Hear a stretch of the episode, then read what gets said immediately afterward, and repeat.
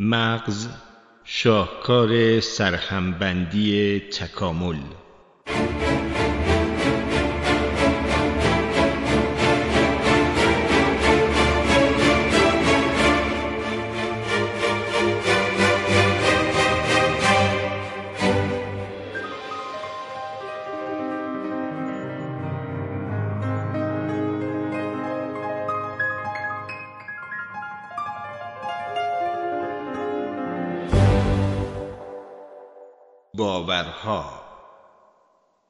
در وجود شما نیازی درونی برای مورد توجه و تحسین قرار گرفتن هست و مایلید که دیگران شما را دوست داشته باشند و این نیاز با حس انتقاد از خود نیز همراه است. در این حال شما نقاط ضعفی دارید که در اکثر موارد قابل اصلاح است.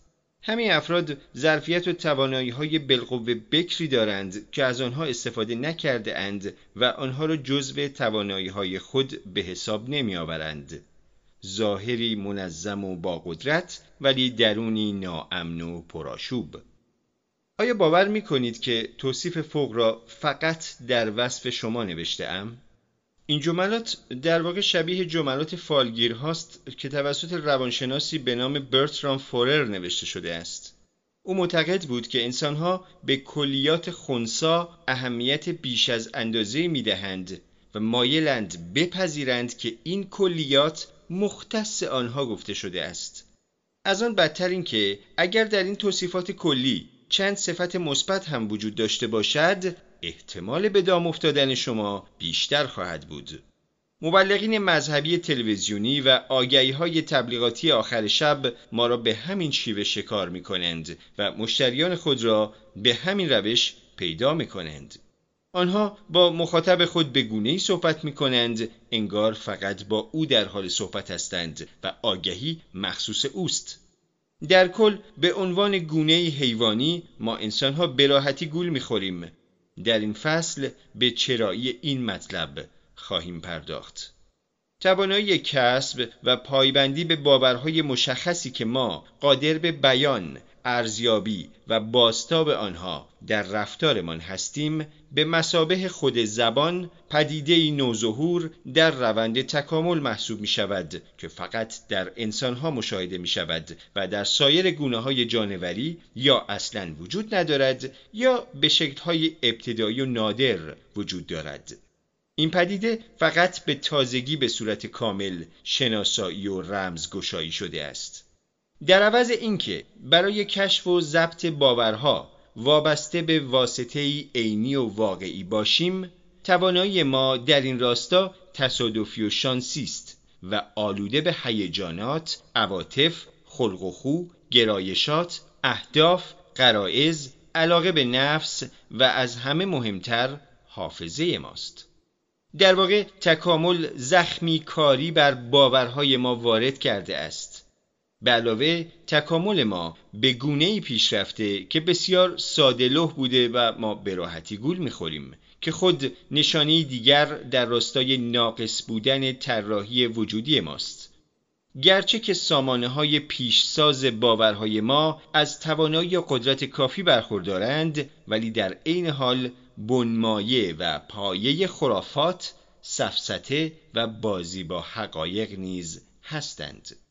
این مطلب نکته پیش پا افتاده ای نیست اعتقادات و باورهای ما و ابزار ذهنی خامی که ما برای ارزیابی آنها از آن استفاده می کنیم می تواند پیامدهای ناخوشایندی مانند مشکلات خانوادگی، تضادها و درگیریهای مذهبی و حتی جنگهای بزرگ در برداشته باشد. در واقع موجودی چون انسان که در میان انبوهی از باورها دست و پا می‌زند باید برای آنها ریشه و منشأ قوی بیابد و شواهد مثبت زیادی برای آنها در دست داشته باشد. این باور من که خمیردندان کلگیت خیلی خوب است از کدام یکی از منابع زیر به دست آمده؟ نتایج آزمون دو سر کور انجام شده از گزارشات مصرف کنندگان رضایت خاطر خود من از تبلیغات بازرگانی شرکت کلگیت مقایسه ای که خودم بین این خمیردندان و سایر مارکای تجاری موجود انجام داده ام من باید بتوانم به راحتی پاسخ پرسش فوق را بدهم ولی در عمل واقعا نمی‌توانم. از اونجا که در طول تکامل بیشتر باورهای ما توسط اجزایی ساخته شده اند که در اصل به منظور دیگری به وجود آمده بودند و برای این هدف مناسب نبوده اند در بیشتر موارد قادر نیستیم ریشه باورهایمان را پیگیری کنیم ای کاش می توانستیم و حتی بدتر اغلب در ناآگاهی کامل تحت تأثیر اطلاعات بی ربط قرار می گیریم. برای نمونه بیشتر دانش آموزان معتقدند که معلمهای خوشسیما بهتر تدریس می کنند. اگر ما در یک زمینه به شخص خاصی ارادت داشته باشیم خود به خود در اکثر موارد این باور مثبت را به سایر جنبه های شخصیتی وی نیز تعمیم می دهیم. این اصل در روانشناسی به اثر حاله معروف است. عکس این قضیه نیز صادق است. یعنی اگر دید منفی به شخصی داشته باشید به احتمال زیاد تمام خصوصیات او را منفی برداشت می کنید که آن را اثر چنگک می نامند. اجازه دهید آزمونی را توضیح دهم که نتایج معیوس کننده ای در برداشت. در این آزمون به آزمودنی ها به طور تصادفی تصویری از یک کودک زیبا یا یک کودک زشت را نشان دادند. به آزمودنی ها گفته شد که کودکی که عکسش را دیده اند گلوله برفی که داخل آن سنگی نهاده بوده به طرف کودک دیگر پرتاب کرده است. از آنها خواسته شد نظر خود را درباره رفتار کودکی که دیده اند بیان کنند. افرادی که تصویر کودک زشت را دیده بودند این کار را زشت و کودک را گردن کلفت و بیشرف خواندند و اظهار کردند که بهتر است به مراکز بازپروری سپرده شود. ولی افرادی که عکس کودک زیبا را دیده بودند این رفتار را خیلی ملایمتر ارزیابی کرده و سعی در توجیه آن داشتند برای مثال گفتند احتمالا روز بدی برای آن کودک بوده است و فقط همین تحقیقات متعدد بعدی نشان دادند که افراد زیبا و جذاب در مصاحبه های استخدامی، ارتقای شغلی، گزینش و امثالهم از شانس بیشتری برخوردارند.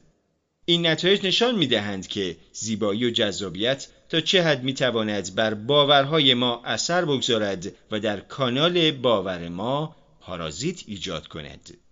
به همین صورت در نظر ما کاندیداهای خوشتیبتر و جذابتر از شایستگی بیشتری برای نمایندگی برخوردارند و احتمال پیروزی آنها بیشتر است. این نکته را می توان به راحتی در تبلیغات بازرگانی مشاهده کرد. ما بیشتر به نوشابه علاقه نشان می دهیم که در تبلیغات آن شخص معروف و زیبایی استفاده شده است. یا کفش کتانی خاصی را می خریم اگر بازیکن معروفی چون مایکل جردن آنها را بپوشد. در پژوهش تکان دهنده ای که به تازگی صورت گرفته است دیده شده که کودکان سه تا پنج ساله به غذاهایی مثل شیر، هویج و آب سیب در صورتی که در جعبه های مکدونالد باشد اقبال بیشتری نشان می دهند. ظاهرا ما زاده شده ایم تا احمق باقی بمانیم. البته اثر حاله و همزاد اهریمنی آن در واقع فقط بخش خاصی از یک پدیده عمومی تر است. همانند پدیده فوق هر چیزی می‌تواند ذهن ما را به انحراف بکشد. یکی دو کلام با ربط و بی ربط می‌تواند بر چگونگی ادراک ما از این جهان و اعتقادات ما تأثیر بگذارد. پدیده دیگری که توهم تمرکز یا فوکسین ایلوژن نامیده می شود نشان می دهد که چگونه براحتی می توان افراد را با سوق دادن توجهشان به جزء خاصی از اطلاعات ارائه شده بازی داد. در پژوهشی ساده ولی گویا از دانشجویان دانشکده خواسته شد به دو پرسش زیر پاسخ دهند. یک در مجموع چقدر از زندگیتان راضی هستید و احساس شادابی می کنید؟ دو در ماه گذشته چند بار با جنس مخالف قرار ملاقات داشته اید؟ یک گروه از دانشجویان این پرسش ها را به همین ترتیب شنیدند و برای گروه دوم برعکس پرسش دوم نخست پرسیده شد. در گروهی که نخست پرسش مربوط به شادابی پرسیده شد تقریبا هیچ ارتباطی بین پاسخ آنها به پرسش دوم دیده نشد برخی از آزمودنی ها با ملاقات های معدود احساس شادابی می کردند و عدهای با ملاقات های فراوان خود را غمگین حس می کردند. اما با معکوس کردن ترتیب پرسش ها در وهله نخست تمرکز افراد را معطوف بر روابط عاطفی کردند و در این حالت دیگر آنها نمی توانستند شادی زندگی را بدون عشق درک کنند در نتیجه کسانی که قرار ملاقات های بیشتری داشتند خود را خوشبختتر و کسانی که قرار ملاقات کمتری داشتند خود را غمگینتر می‌دیدند. شاید از این قضیه تعجب نکرده باشید ولی در واقع باید متعجب شوید زیرا دقیقا نشان می‌دهد چگونه قضاوت ها و باورهای ما انعطاف پذیر و قابل تغییر هستند. حتی احساس درونی ما از خودمان نیز گاهی تحت تأثیر آنچه که در لحظات گذشته بر آن تمرکز داشته ایم قرار می گیرد. نکته اینجاست که تمام باورهای ما باید از فیلتر حافظه متنی بگذرند که غیرقابل پیش بینی است. چه یک باور از قبل جا افتاده را از حافظه فراخانی کنیم و چه با استنتاج به آن برسیم آنچه به آن معتقدیم بر پایه خاطراتی است که در گذشته بر ما رفته است و باید آنها را از ذهنمان استخراج کنیم. در واقع افراد معدودی متوجه می شوند که تا چه حد باورهای ما می تواند آلوده اوهام و بلحوثی حافظه شود.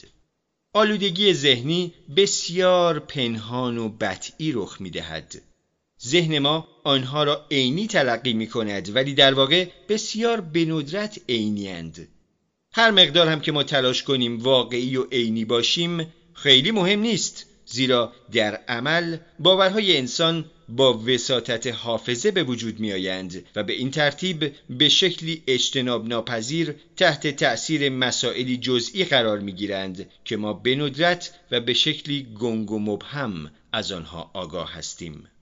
از نقطه نظر مهندسی طراحی و ساختار انسان می توانست خیلی بهتر از آنچه هست باشد البته اگر تکامل قوه حافظه متنی ما را با روش بسامانتر جستجوی فهرستوار سیاهی خاطرات تعویز می کرد.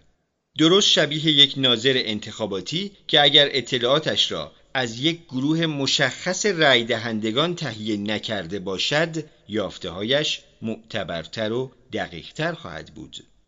در صورتی که باورهای انسانی بر پایه دسته شواهد ارزیابی و تعدیل شده‌ای به دست می آمد ارزشمندتر می بودند ولی افسوس که تکامل هیچگاه روی کرده آماری خود را از یک نمونه بدون سوگیری اخذ نکرده است. یعنی ما در حالت عادی به خاطرات تر و تازه و در دسترستر اهمیت بیشتری می دهیم. برخی از پیش پا افتاده ترین و شایع ترین اختلافات بین فردی انسان ها از همین مطلب نشأت می گیرند. هنگامی که با هم اتاقی یا همسرمان بر سر نوبت ظرف شستن جر و بحث می کنیم به احتمال زیاد بدون اینکه خود متوجه باشیم دفعات ظرف شستن خودمان را بهتر و بیشتر از دفعاتی که همسر یا هم اتاقیمان این کار را کرده به خاطر می آوریم. دست آخر این که حافظه ما به شکلی سامان یافته عادت کرده که در وهله نخست بر تجربیات شخصیمان تمرکز کند و ما به ندرت این عدم تعادل را در نظر می گیریم. لذا در نهایت باور می کنیم که بیشتر کار کرده ایم و مورد ظلم واقع شده ایم و خود را محق دانسته و شاید دست آخر قهر می کنیم. تحقیقات نشان دادهاند که در هر گونه کار گروهی از یک کار خانگی معمول گرفته تا پژوهش های علمی دانشگاهی مجموع میزان مشارکتی که فرد برای خود قائل است از مقدار کل کاری که انجام داده است بیشتر است. ما نمی توانیم آنچه دیگران انجام می دهند را در مقایسه با کاری که خود انجام می دهیم به یک میزان به یاد بیاوریم و برآورد نماییم. لذا تمام افراد حتی آدمهای از زیر کار در رو احساس می کنند که به آنها اجهاف شده و دیگران از آنها سوء استفاده کرده اند. آگاهی و شناخت از محدودیت هایمان در جمعآوری داده ها شاید از ما انسانهای بخشنده تر و منصفتری بسازد. تأثیر این آلودگی های ذهنی آنقدر قوی است که حتی اطلاعات نامربوط نیز می توانند ما را به بیراهه بکشانند. دو تن از روانشناسان معروف آموس تورسکی و دانیل کانومان پژوهشی انجام داده اند که در نوع خود بینظیر بود. این دو یک صفحه دایره‌ای گردان که از یک تا صد شماره گذاری شده بود طراحی کردند و از هر یک از آزمودنی های خود سوالی که هیچ ربطی به نتیجه چرخاندن صفحه فوق نداشت پرسیدند. مثلا چه درصدی از کشورهای آفریقایی در سازمان ملل هستند؟ واضح است که بیشتر افراد اطلاع خاص و دقیقی از میزان عضویت این کشورها نداشتند و بر مبنای حدس و گمان پاسخ می‌دادند. اما نکته این بود که حدس و تخمین آنها به شکل بارزی تحت تاثیر عددی بود که صفحه لاتاری فوق روی آن ایستاده بود. وقتی صفحه روی اعداد کم مثلا ده می ایستاد پاسخ معمولا حدود 25 درصد و هنگامی که بر اعداد زیاد مثل 65 می ایستاد پاسخ معمولا حدود 45 درصد بود این پدیده که انکرینگ یا لنگراندازی نام دارد بارها و بارها به آزمون کشیده شده و نتایج مشابهی به دست آمده است اما در اینجا چه پدیده اتفاق می افتد؟ چرخیدن صفحه بخت آزمایی می تواند بر باور ما در مورد ترکیب سازمان ملل تأثیر بگذارد؟ در پاسخ باید گفت که طی فرایند لنگراندازی افراد یک نقطه شروع اختیاری را انتخاب و در راستای آن حرکت می کنند تا در نهایت به پاسخ مطلوب خود برسند. اگر لاتاری روی شماره ده بیستد افراد شاید در ناخودآگاه شروع به پرسش از خود می کنند آیا در مورد سازمان ملل عدد ده می تواند صحیح باشد؟ اگر نیست از همین عدد شروع و رشته افکار خود را دنبال می کنند تا به عددی که به نظرشان صحیح است برسند. مثلا 25 ولی اگر عدد دیگری مثل 65 از لاتاری به دست آید به احتمال زیاد مسیر متضادی در پیش گرفته می شود عدد 65 صحیح است؟ 55 چطور؟ مشکل اینجاست که این پدیده که بر مبنای یک نشانی تصادفی و اختیاری آغاز می شود می تواند به پاسخهایی منجر شود که احتمال صحت آنها بسیار پایین است. شروع با اعداد کم سبب شد که افراد کمترین احتمال ممکن را در نظر بگیرند ولی شروع با اعداد بالا سبب انتخاب بالاترین احتمال ممکن در ذهن آزمودنی ها شد. فرایند انکرینگ توجه زیادی را در متون روانشناسی به خود جلب کرده است. حال نمونه دیگر را در نظر بگیرید.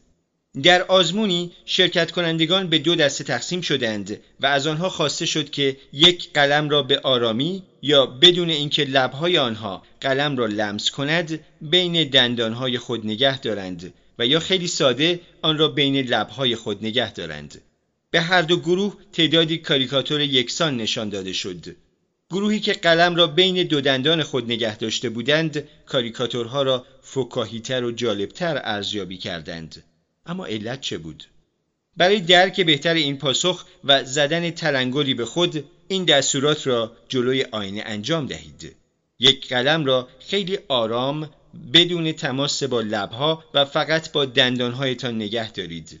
حالا به شکل لبهایتان نگاه کنید. می‌بینید که گوشه لبهایتان به طرف بالا کشیده شده است. یعنی شبیه حالت لبخند. لبهای متمایل به بالای شبیه لبخند با وساطت حافظه وابسته به متن به شکل خودکار سبب بروز افکار شادتر می شوند. یافته ها نشان می دهند که همین نکات جزئی به طور معمول بر خاطرات و در نهایت باورهای ما تأثیر می گذارند.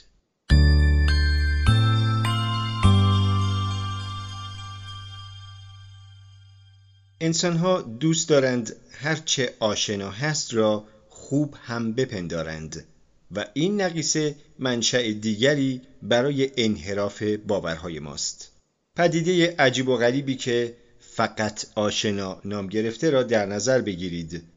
در این فرایند موارد آشنا در اولویت قرار می گیرند.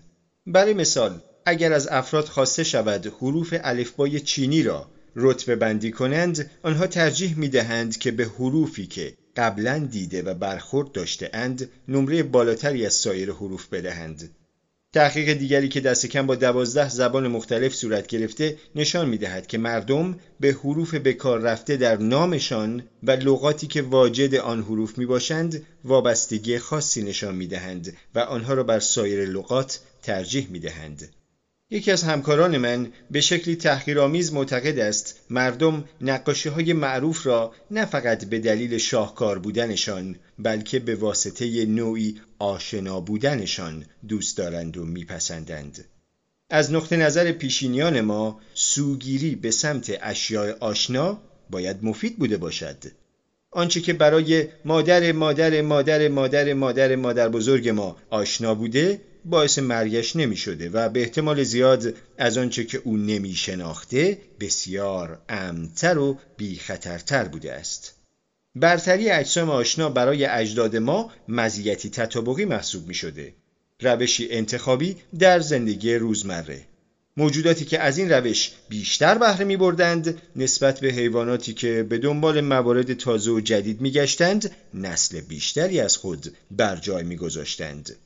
به همین شکل غذاهایی که قبلا امتحان شده بوده نیز مطبوعتر به نظر می رسیدند و در زمان استرس تمایل به آنها افزایش میافته است. از نظر زیبایی شناسی هیچ منع واقعی برای ترجیح آنچه از قبل به آن عادت کرده این وجود ندارد. اینکه من کدام حرف چینی را دوست داشته باشم و یا علاقه من به دیسکوهای دهه 1970 از آشنایی من با آنها نشأت گرفته یا به خاطر ترانه های زیبای دونا سامر چه اهمیتی دارد؟ ولی در سایر حوزه ها این تعلق خاطر ما به موارد آشنا گاهی مشکل ساز می شود به خصوص در مواقعی که ما تشخیص نمی دهیم که این مورد چقدر می تواند بر تصمیم گیری صحیح و منطقی ما تأثیر بگذارد.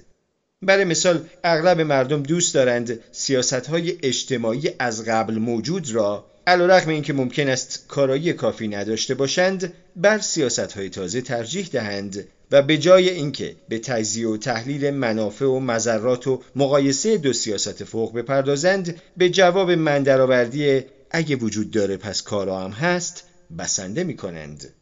مطالعه‌ای که به تازگی صورت گرفته نشان می دهد که بیشتر مردم اینگونه فکر می کنند و به آن اعتقاد دارند حتی در مواقعی که هیچ ترجیح خاصی نسبت به دو سیاست متفاوت نداشته باشند. در این تحقیق تلاش شد که قوانین محلی و سیاستهایی را که مردم با آنها آشنایی کمی داشتند به آنها توضیح داده و پیشنهاد شود. ولی نتیجه چندانی در بر نداشت و مردم استقبال زیادی از آنها نکردند. در مرحله بعد پژوهشگران تلاش کردند چگونگی رسیدن به باور درست بودن سیاستهای فعلی را در مردم بیابند. برای نمونه از مردم پرسیدند که با قضا دادن به گربای بلگرد موافقند یا خیر.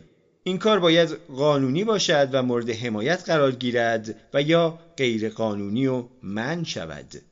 به نیمی از آزمودنی ها گفته شد که این کار در حال حاضر قانونی است ولی به بقیه غیر قانونی بودن آن یادآوری شد. در این مرحله این پرسش مطرح شد که آیا این ختمش باید تغییر کند یا همان روال سابق را ادامه دهند؟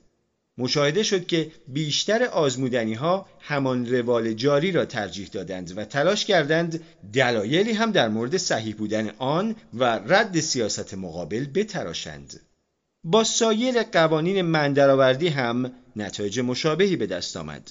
البته در دنیای واقعی یعنی جایی که احتمال خطرات حقیقی زیادتر است این پدیده توضیحی بر این نکته است که چرا احتمال پیروزی کاندیدایی که در حال حاضر بر مسند قدرت تکیه زده نسبت به سایر رقبایش بیشتر است.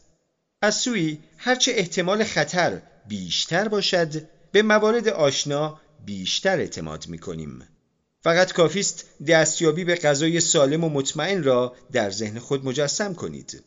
در صورتی که سایر شرایط یکسان باشد به هنگام خطر مردم بیش از حد معمول به گروهها، باورها و ارزشهای آشنای خود تمایل نشان می‌دهند. برای نمونه مطالعات آزمایشگاهی به ما نشان داده اند در صورتی که افراد را وادار کنیم به مرگ خود بیاندیشند نسبت به سایر افراد همکیش و همنژاد خود نظر مثبتتری نشان می‌دهند. در واقع ترس از مرگ در بیشتر موارد سبب قطبی شدن باورهای مذهبی و سیاسی افراد می شود. ما حتی هنگام تعمق به مرگ و مسائل مربوط به آن دست و دل بازتر شده و پول بیشتری در راه های انسان دوستانه و خیریه خرج می کنیم. تحقیق دیگری نشان داده که به هنگام بروز بحران بیشتر افراد نسبت به گروه های اقلیت نگرش منفیتری پیدا می کنند. گاهی دیده می شود که مردم سیستم های حکومتی را که علاقه به نفس آنها را مورد تهدید قرار می دهند دوست دارند و یا براحتی با آن کنار می آیند. همانگونه که روانشناس معروف جان جاست بیان کرده بسیاری از کسانی که تحت سیطره حکومت های فئودالیسم جنگ های صلیبی، بردهداری، کمونیسم، نجات پرستی و طالبان زندگی کرده اند گرچه معتقد بودند که این حکومت ها از نظر سازمانی مطلوب نیستند ولی از نظر اخلاقی قابل توجیه و دفاعند حتی خیلی بهتر از حکومت های جایگزینی که می‌توان تصور کرد در مجموع باید گفت آلودگی های ذهنی برای باورهای ما نکات خطرناکی محسوب می شوند. در یک شکل کلی تفکر ما به دو گونه متفاوت تقسیم می شود. نخست آنکه سریع و خودکار و اغلب ناخودآگاه است و دیگری که آهسته، آگاهانه و قضاوتگر است. جریان نخست فکری که من از آن به عنوان سامانی نیایی یا سامانی باستابی یاد می کنم به نظر می رسد که اعمال خیش را سریع و خودکار و با یا بدون آگاهی خداگاه ما انجام می دهد و سامانه دوم که من آن را سامانه آگاهانه می نامم آنچه را که انجام می دهد با تعمق در نظر گرفتن جوانب سنجش سود و زیان به طور ارادی و با تلاش برای یافتن دلیل است. حال گاهی موفق و گاهی ناموفق. سامانی باستابی آشکارا قدیمی تر بوده و تقریبا در تمام موجودات زنده چند سلولی قابل مشاهده است. این سامانه بسیاری از اعمال روزمره ما را در بر می‌گیرد مثل تنظیم خودکار قدم های ما به هنگام بالا و پایین رفتن از سطوح ناهموار و یا شناسایی یک دوست قدیمی سامانه اندیشمندانه که به شکلی آگاهانه منطق اهداف و انتخابهای ما را در نظر می‌گیرد خیلی جدیدتر بوده و فقط در گونه جانورانی که می‌توانند دست خود را مشت کنند و شاید فقط در انسان دیده می شود. باید اذعان داشت که این دو سامانه به احتمال قریب به یقین بر دو بنمایه متفاوت و مجزا بنا نهاده شده اند. بیشتر اعمال سامانی باستابی بر ساختارهای تکاملی مغز باستانی ما مثل مخچه، هسته های قاعده ای که در تنظیم حرکات موثرند و آمیگدال که واسطه هیجانات و احساسات است تکیه دارد. در حالی که به نظر می رسد سامانی آگاهانه بیشتر بر مغز قدامی که در قشر prefrontal cortex یا پیش پیشانی انسان و برخی از پستانداران قرار دارد بنا نهاده شده است. من این سامانی متأخر را به این دلیل آگاهانه و نه منطقی و معقول نام نهادم زیرا هیچ تضمینی وجود ندارد که تعمق و سنجشی که این سامانه انجام می دهد واقعا در مسیری معقول و مستدل باشد. گرچه در واقع این سامانه باید بسیار هوشمندانه عمل کند ولی در عمل جهت استدلال از روشهایی بهره می‌برد که به اندازه کافی مطلوب نیستند. در این راستا می توان گفت که تصمیمات این سامانه شبیه رأی دادگاه عالی استیناف است که گاهی به نظر عاقلانه نمی رسد ولی همیشه تلاش بر قضاوت صحیح و سالم داشته است از طرف دیگر نباید اینگونه تصور کرد که سامانه باستابی فاقد هر گونه منطقی است خب آشکار است که نسبت به سامانه آگاهانه ابتدایی تر است ولی اگر به طور کامل فاقد منطق بود باید از بین می‌رفت و وجود خارجی نمی داشت. این سامانه در اغلب اوقات کارایی خوبی دارد. حتی اگر مشخصا تصمیماتش محصول تعمق دقیق نباشد. به همین صورت گرچه در نگاه نخست معقول به نظر می رسد ولی یکسان فرض کردن سامانی باستابی با احساسات و هیجانات صحیح نیست. درست است که بسیاری از هیجانات مثل ترس در مجموع باستابی هستند ولی برخی دیگر از هیجانات مانند احساس لذت و شادی از ناکامی ها و رنج های دیگران که به آن شادنفرویده می‌گویند باستابی نیست و اتفاقا رقیب جدی احساسات باستابی است. به علاوه بخش اعظمی از سامانی باستابی هیچ ارتباطی یا بهتر بگوییم ارتباط کمی با عواطف و هیجانات دارند. هنگامی که ما به صورت ناگهانی در زمان سقوط از پله ها به نرده ها چنگ می‌زنیم سامانی باستابی ما آنچه برای محافظت ما لازم بوده را به درستی انجام داده و مسلم است که این کار را بدون توجه به احساسات انجام داده است سامانی باستابی بر اساس تجارب، هیجانات و یا گاهی فقط احساسات، تصمیمات و قضاوت‌های آنی انجام می‌دهد. گرچه سامانی آگاهانه خیلی دقیق تر است و آخرین دستاورد تکامل محسوب می شود ولی در واقع هیچگاه کنترل کامل را به دست نگرفته است زیرا بیشتر تصمیماتی که اتخاذ می کند بر اساس اطلاعات دست دومی است که از سامانه ابتدایی تر و کمتر عینی ما به دست می آیند. ما هر قدر که بخواهیم می توانیم به دقت استدلال کنیم ولی همانگونه که در علوم رایانه‌ای مصطلح است آشغال بدهی آشغال می‌گیری. هیچ زمانتی وجود ندارد که منبع تغذیه این سامانه یعنی سامانه ابتدایی تر ما اطلاعات صحیح و متعادلی را ارسال نماید. به خصوص در مواقعی که تحت فشار یا خستگی هستیم یا حواس داریم. در این موارد سامانی آگاهانه ما را با سامانی باستابی ابتداییمان تنها گذاشته و درست در زمانی که بیش از همیشه به آن نیازمندیم به اصطلاح دستمان را در پوست گردو می‌گذارد. تأثیر سامانی باستابی اجدادی ما آنقدر قوی است که گاهی تلاشهای ذهن خداگاه ما برای به دست گرفتن کنترل اوضاع با نتیجه معکوسی روبرو خواهد شد. نکته تأصف بارتر این که در طول تکامل قوه استدلال ما با تکیه بر حافظه متنی شکل گرفته است و خود این حافظه عاملی برای اشتباهات عینی و خطای واقعیت است.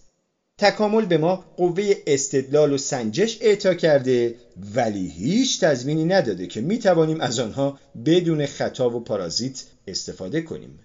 احساس می‌کنیم که انگار باورهای ما بر اساس واقعیاتی محکم و پایدار شکل گرفتهاند ولی در واقع بیشتر آنها توسط سامانی اجدادی ابتدایی تر ما و از مسیرهای جانبی که حتی گاهی نسبت به آنها آگاه نیستیم به وجود آمده اند.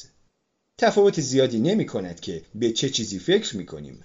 حال گرایش ذهن ما به گونه است که به جزئیات مطابق با باورهایمان نسبت به نکاتی که باورهای ما را به چالش می‌کشند اهمیت بیشتری می‌دهیم.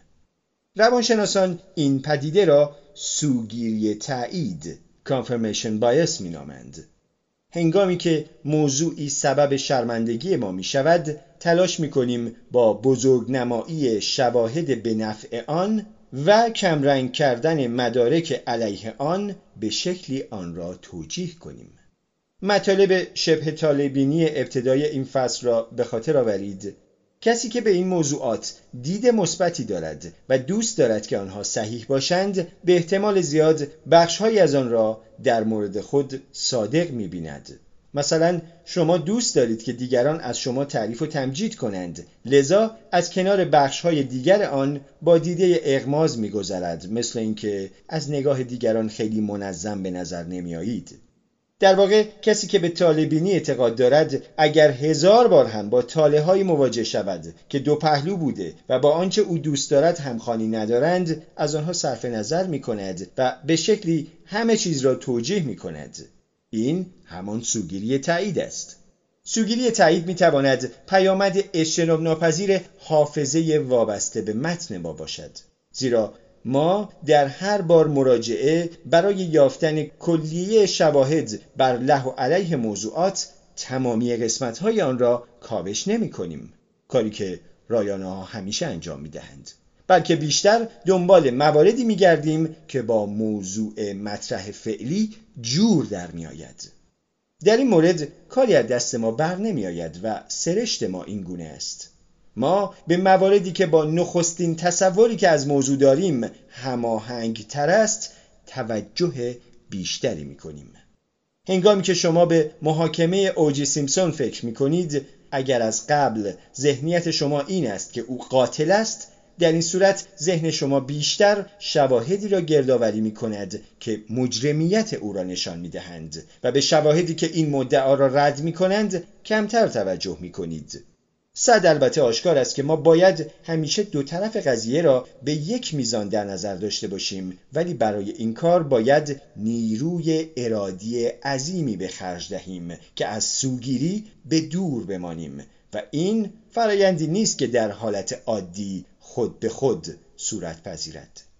ما بیشتر آمادگی پذیرش و فراخانی خاطراتی را داریم که با فرضیات از پیش پذیرفته شده امان همخانی دارند و به شواهد متضاد آن کمتر توجه می کنیم. در این حالت رها کردن باورهای غلط و نادرست به راحتی امکان پذیر نخواهد بود. همین موضوع حتی در مورد دانشمندان نیز صادق است. هدف دانش اتخاذ راهکردهای یکسان برای همه شواهد موجود است ولی دانشمندان هم انسان هستند و بیشتر به یافته هایی توجه می کنند که با پیشفرز آنها مطابقت دارد. متون علمی قدیمی را مطالعه کنید. در آنها افرادی را میابید که نه تنها نابغه و نخبه نیستند بلکه کمی خلوچل نیز به نظر می‌رسند. معتقدان به مسطح بودن زمین کیمیاگران و نظایر اینها. البته تاریخ با دانشمندانی که به چنین اوهاماتی باور داشته اند مهربان نبوده و افراد واقعگرا متوجه هستند که در گونه ای پستاندار که تا این حد به حافظه متنی خود وابسته است این نوع خطاها و لغزشها تهدیدی ابدی برای دانش واقعی به حساب می آیند. گاه سرداران ارتش یا رؤسای جمهور درگیر جنگ هایی می شوند که نمی توانند پیروز آن باشند و گاه دانشمندان بر فرضیه هایی پافشاری دارند که شواهد متضاد زیادی علیه آنها وجود دارد. آن سوی سکه سوگیری تعییدی استدلال هدفمند یا motivated reasoning است. سوگیری تایید تمایل و گرایشی خودکار و غیر ارادی در جهت پذیرش یافته های معید باورهای ماست. در حالی که استدلال هدفمند مداقه و موشکافی بر یافته است که بر عدم پذیرش افکار مخالف باورهای ما مهر تایید می‌زنند. مداقه و موشکافی بر یافته است که بر عدم پذیرش افکار مخالف باورهای ما مهر تایید می‌زنند. باید پذیرفت که ما به گونه ای زاده نشده ایم که استدلال متعادل و دوسویه داشته باشیم. حتی فارغ و تحصیلان مدارج علمی از دانشگاه های معتبر نیز از این لغزش مسئول نیستند. سوگیری تایید آلودگی باورها و استدلال هدفمند را کنار هم بگذارید. آن موقع به راحتی از این انسان به عنوان موجودی که بتواند صحیح و علمی به باورهایش برسد دست برمیدارید. از منظر تاریخی انسان به مسطح بودن کره زمین ارواح جادوگری طالبینی جن و پری تقدس تازیانه زدن به خود و غمزنی اعتقاد داشته و دارد. خوشبختانه امروزه بیشتر این باورها به فراموشی سپرده شده اند ولی هنوز هم هستند کسانی که پول به زحمت به دست آمده را به راحتی خرج احزار ارواح و جنگیری می کنند. حتی خود من گاهی از گذشتن از زیر نردبان اکراه دارم به یک نمونه در سیاست توجه کنید. نزدیک به 18 ماه پس از یورش آمریکا به عراق در سال 2003 علا رغم وجود شواهد متضاد بسیار هنوز هم 58 درصد کسانی که به جورج دبلیو بوش رأی داده بودند اعتقاد داشتند که در عراق سلاحهای کشتار جمعی وجود داشته است. و البته رئیس جمهوری به نام جورج دبلیو بوش وجود دارد که خودش بارها ادعا کرده در رابطه ای کاملا شخصی و مستقیم با موجودی آسمانی و واقف بر همه امور قرار دارد و البته عنوان کردن این مطالب برای مبارزات انتخاباتی خیلی خوب است. بر مبنای پژوهش مرکز تحقیقات و بررسی PEW در فوریه سال 2007 حدود 63 درصد آمریکایی ها دوست ندارند به یک آتئیست رأی بدهند. سام هریس در جایی نوشته است برای اینکه متوجه شویم که تا چه حد فرهنگ ما در رواج بیمنطقی جامعه ما نقش دارد فقط کافی است نام یکی از خدایان محبوب یونان قدیم را به یکی از سخنرانی های عمومی جورج بوش اضافه کنیم مثلا سخنرانی جورج بوش در روز عید مسیح. در برای تمامی هستی و تاریخ هدفی متعالی نهفته است که به دست زئوس اراده شده یا سخنرانی وی در کنگره ملی در 20 سپتامبر 2001 آزادی و ترس عدالت و ستم همیشه در جنگ بوده اند و ما می‌دانیم که در این بین آپولو هیچگاه بیطرف نبوده است. نقش مذهب به ویژه در بین توده مردم مهم است چرا که مردم آنچه را مذهب مطرح می کند با علاقه میپذیرند. در بین همه باورها مذهب حس وجود عدالت در هستی و پاداش کار خوب را القا می کند چون این ایمانی یک احساس هدفمندی و وحدت کیهانی در مردم ایجاد می کند هیچ شکی وجود ندارد که میل به داشتن باور در توانایی به وجود آوردن و ظرفیت پذیرش آن مؤثر است. ولی قادر به توضیح این نکته نیست که چرا علا رقم عدم وجود شواهد مثبت مردم تا این حد به باورهای خود چنگ می‌زنند.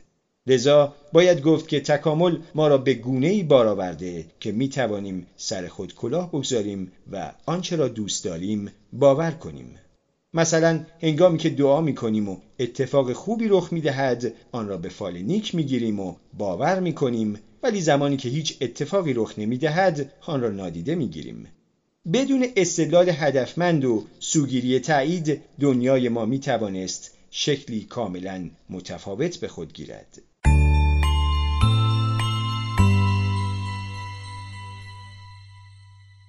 اما مشکل اصلی ناکارآمدی تکامل نیست بلکه خیلی ساده باید گفت که عدم دوراندیشی دلیل اصلی آن است.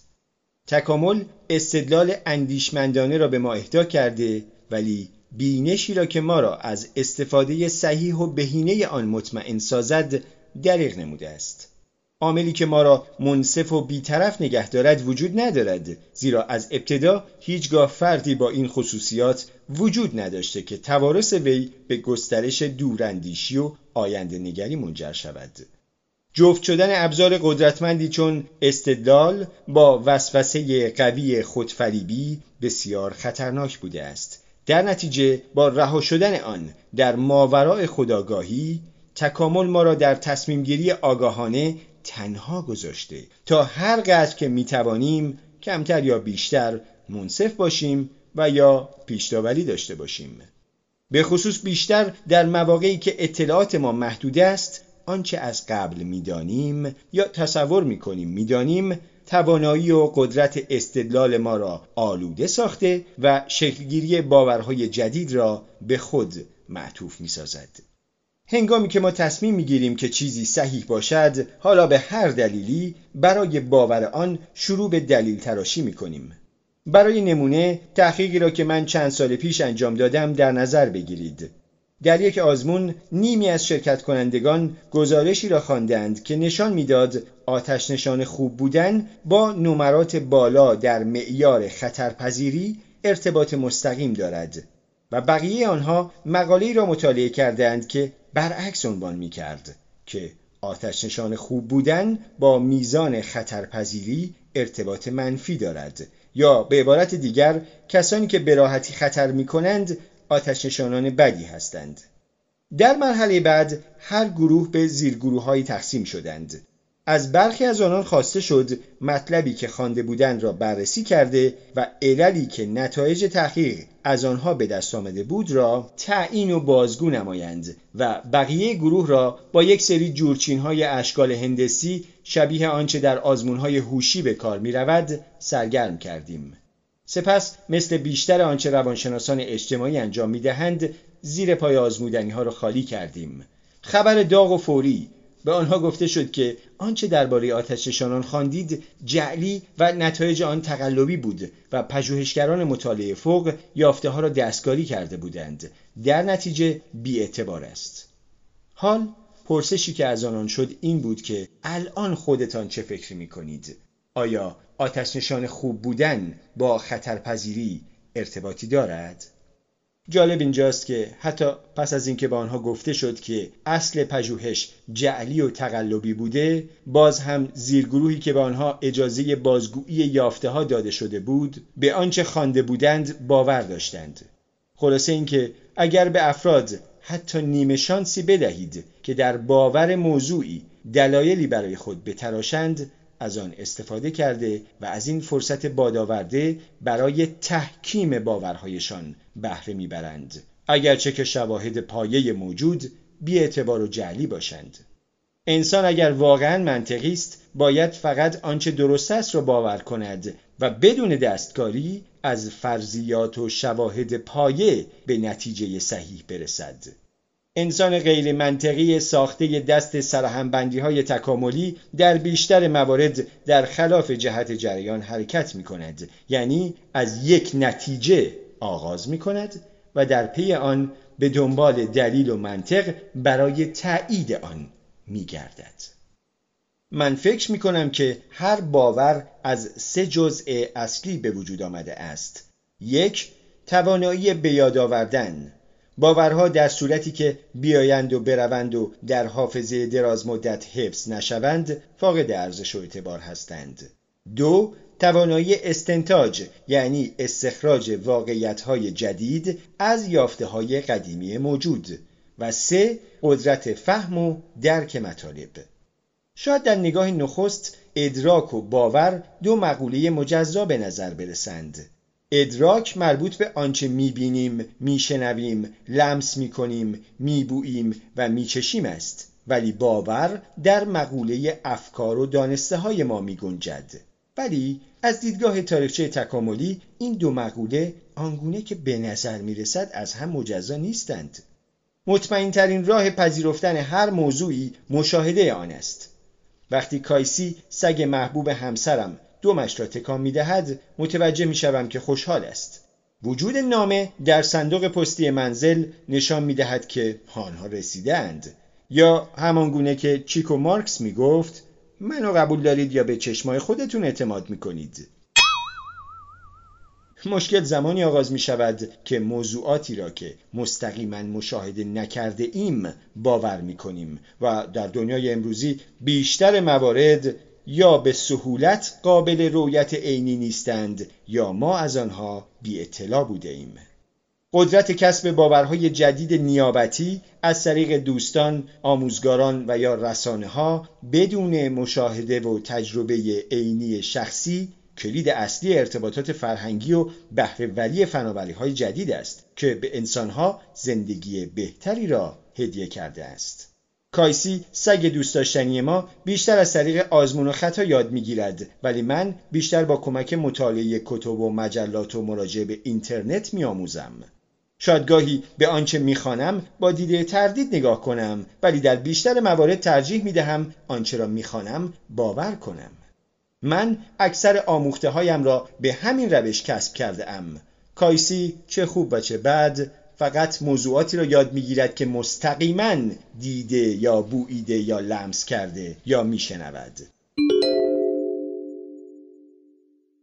در اوایل دهه 1990 روانشناس برجسته دانیل گیلبرت که در حال حاضر همگان با تحقیقات وی در مورد شادی و لذت آشنا هستند فرضیه ای را که توسط فیلسوف شهیر قرن هفدهم باروخ اسپینوزا مطرح شده بود را به ورطه چالش کشید. اسپینوزا معتقد بود که همه اطلاعات در همان ابتدای دریافت توسط مغز پذیرفته می شوند و فقط در مراحل بعدی پایش آنها صورت گرفته و یافته های غلط کنار گذاشته می شوند. برای بررسی صحت و سقم نظریه فوق گیلبرت مخلوطی از اطلاعات درست و غلط را به آزمودنی ها ارائه می کرد که هر از گاهی توسط صداهای مزاحم قطع می شدند. آزمودنی ها برای قطع این صدای مزاحم باید دگمه ای را فشار می‌دادند. مشاهده شد که این قطع و وصل جریان اطلاعات توسط پارازیت مذکور سبب شده بود که آزمودنی ها اطلاعات غلط بیشتری را باور کنند. سایر تحقیقات نشان دادند که بیشتر افراد در هنگام حواس پرتی یا زمانی که از نظر زمانی تحت فشار قرار دارند اطلاعات کاذب را راحتتر میپذیرند. اگر سایر شرایط یکسان باشند تمام موضوعاتی که به آنها برمیخوریم به شکل خودکار پذیرفته می‌شوند و در صورتی که امکانی برای ارزیابی مجدد آنها وجود داشته باشد این امر محقق می شود. گرچه در نگاه نخست این تفاوت در ترتیب بین شنیدن پذیرفتن و ارزیابی در مقابل شنیدن ارزیابی و پذیرفتن بی اهمیت به نظر می رسد ولی در واقع می تواند پیامدهای خطیری داشته باشد. به طور مثال به موردی که به تازگی در یک برنامه تلویزیونی رخ داد توجه کنید. فعال سیاسی با سابقه ای که کاندیدای اصلی ریاست حزب دموکراتیک ناحیه نیو همشایر بود متهم شد که تعداد زیادی فیلم نگاری کودکان را در منزل خود نگه داشته است. گرچه فردی که او را متهم کرده بود نماینده حزب مقابل یعنی جمهوری خواه بود و هیچ مدرکی نیز ارائه نکرد ولی همین کار کافی بود که از محبوبیت وی تا حد زیادی کاسته شود و سابقه سیاسی او به طور کلی خدشدار شود. دو ماه تحقیق و تفحص در این باب دست آخر به نتیجه خاصی نینجامید و هیچ مدرکی به دست نیامد ولی اثر خود را گذاشت. درست است که سازمان غذایی ما بر اساس اصل براعت تا زمان اثبات جرم بنا نهاده شده است. ولی ذهن ما انسانها این گونه عمل نمی کند. در واقع تمام وکلای زبردست از این اصل به شکل ذاتی بهره می‌برند. آنها می‌دانند کافی است راجع به امکان وقوع موارد مختلف صحبت کنند تا احتمال قبولاندن آن به طرف مقابل را زیاد کنند. مثلا آیا ممکن است هنگامی که دوازده ساله بوده اید مجلات هرزه نگاری تماشا می کرده اید؟ اعتراض دارم این سوال بی ربطه یافته های تجربی این نکته را مشخص کرده اند در بیشتر موارد برای الغای باور به افراد مختلف گفتن نکته‌ای به شکل سوالی به جای جمله خبری به تنهایی کافی است. واقعا چرا ما انسانها هر آنچه میشنویم را بدون کندوکاو میپذیریم؟ پاسخ در نحوه به وجود آمدن این باورهاست. باید گفت که ادراک مستقیم ما از موضوعات با توجه به تشکیلات به کار گرفته شده در خدمت ادراک و خود قوه ادراک تا حد بسیار زیادی همیشه درست است. یا لاقل تا قبل از ظهور تلویزیون و فتوشاپ درست بود. هنگامی که موضوعی را مشاهده می کنیم به راحتی می توان آن را پذیرفت. چرخه باورپذیری ما نیز به همین روش کار می کند یعنی جزئیات مختلف را یا مستقیم از طریق حواس خود و یا غیر مستقیم از طریق ارتباطات کلامی و غیر کلامی با دیگران به دست می آورد و ما گرایش داریم آن را همانند ادراک قبول کنیم. و فقط گاهی آن را در آینده مورد ارزیابی قرار داده و صحت و سقم آن را در میابیم مشکل این گونه باورپذیری یعنی اینکه اول کتک می‌زنیم و سپس می‌گوییم برای چه این است که میزان اعتبار و اطمینان دنیای کلامی بسیار کمتر از آنچه با چشم دیده ایم است. اگر موجودی که می‌بینیم شبیه اردک است و صدای اردک دارد حق داریم قبول کنیم که یک اردک است. ولی اگر آقایی با پالتوی خاکستری شیک بگوید که می‌خواهد به ما اردک بفروشد قضیه فرق می‌کند به ویژه در این دوران که دنیا پر از بلاگ ها، گروه های مجازی و مدارک تحصیلی قلابی است تکیه بر گفته ها به عنوان منبع باور کردن یک موضوع چندان عاقلانه به نظر نمی رسد. در شرایط بهینه برای ایجاد باور می‌توان به راحتی و با اطمینان اصول منطقی ادراک را از طریق کلامی اشاعه داد. یعنی گردآوری داده ها فرض صحت آنها و سپس در صورت امکان و وقت ارزیابی آنها. ولی متاسفانه شرایط ایدئال هیچگاه وجود ندارد و تکامل مانند بسیاری از موارد دیگر راه نادرستی را انتخاب کرده است. برآمدن باورها با تکیه بیش از حد بر داده های کلامی به خصوص در دنیایی که هر روز فناوری و صنعت نوظهوری به وجود می آید می تواند پیامدهای خطرناکی در بر داشته باشد. از طرف دیگر شک و سوء زن به آنچه میشنویم یا می‌خوانیم نیز خود موزل دیگری است که می‌تواند در باورپذیری ما نقش منفی مهمی داشته باشد. می‌توان گفت 90 درصد آنچه باور داریم نیمپز و نیمخام است. باورهای ما با توجه به ترفندهای حافظه هیجانات و تحت تأثیر هوا و هوس سامانی ادراکمان به بیراهه کشیده می‌شوند. در صورتی که قاعدتا این مقولات باید به طور کامل از سامانه استنتاج و منطق ما جدا باشند که صد البته اینطور نیست. لذا در اوایل قرن بیست و یکم باورپذیری ما هنوز هم بسیار سست و ناپخته است.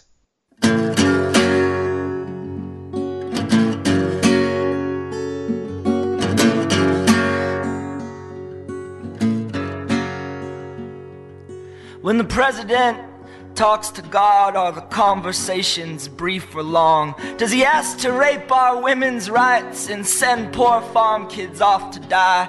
Does God suggest an oil hike when the president talks to God? When the president talks to God? Are the consonants all hard or soft? Is he resolute all down the line? Is every issue black or white? Does what God say ever change his mind when the president talks to God? When the president talks to God? Does he fake that drawl or merely nod? Agree which convicts should be killed, where prisons should be built and filled, which voter fraud must be concealed when the president talks to God?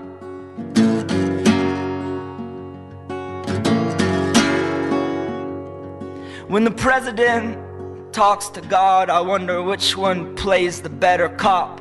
We should find some jobs, the ghetto's broke. No, they're lazy, George. I say we don't. Just give them more liquor stores and dirty coke. That's what God recommends. When the president talks to God, do they drink near beer and go play golf? While they pick which countries to invade, which Muslim souls still can be saved. I guess God just calls a spade a spade when the president talks to God.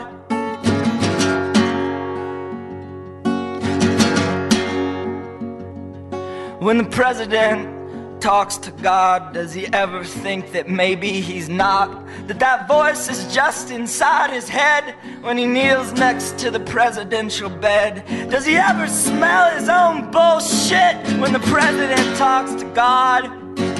I doubt it. I doubt it.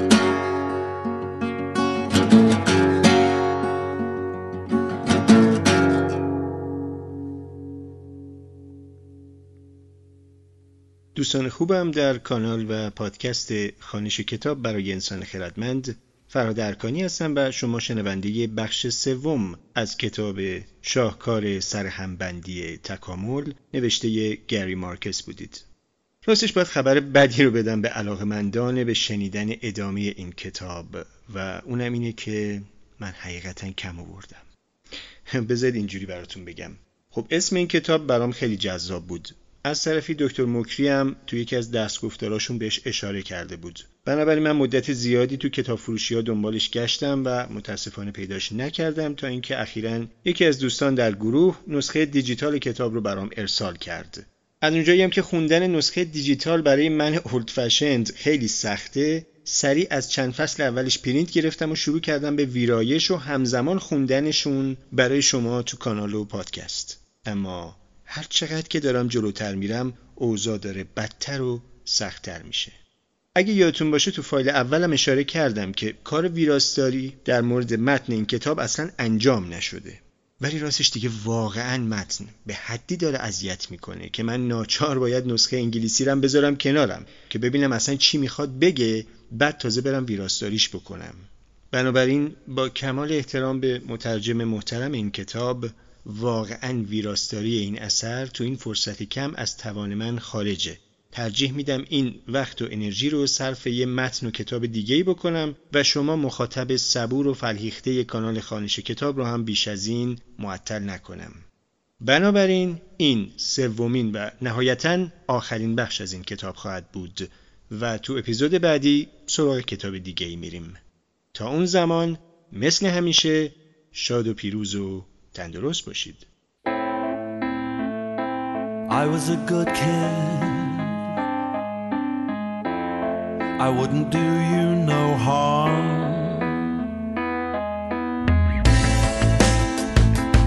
I was a nice kid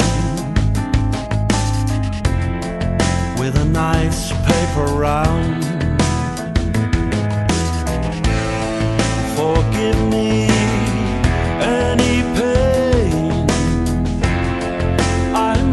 have brought to you.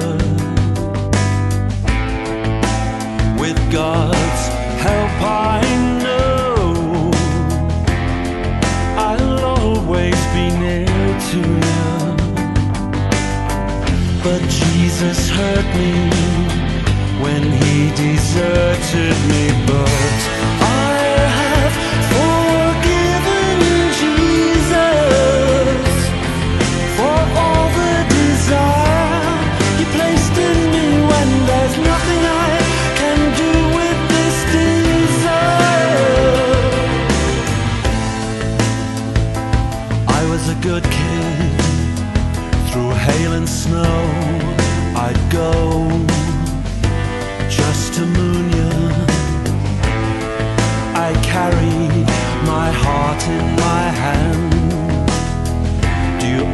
está.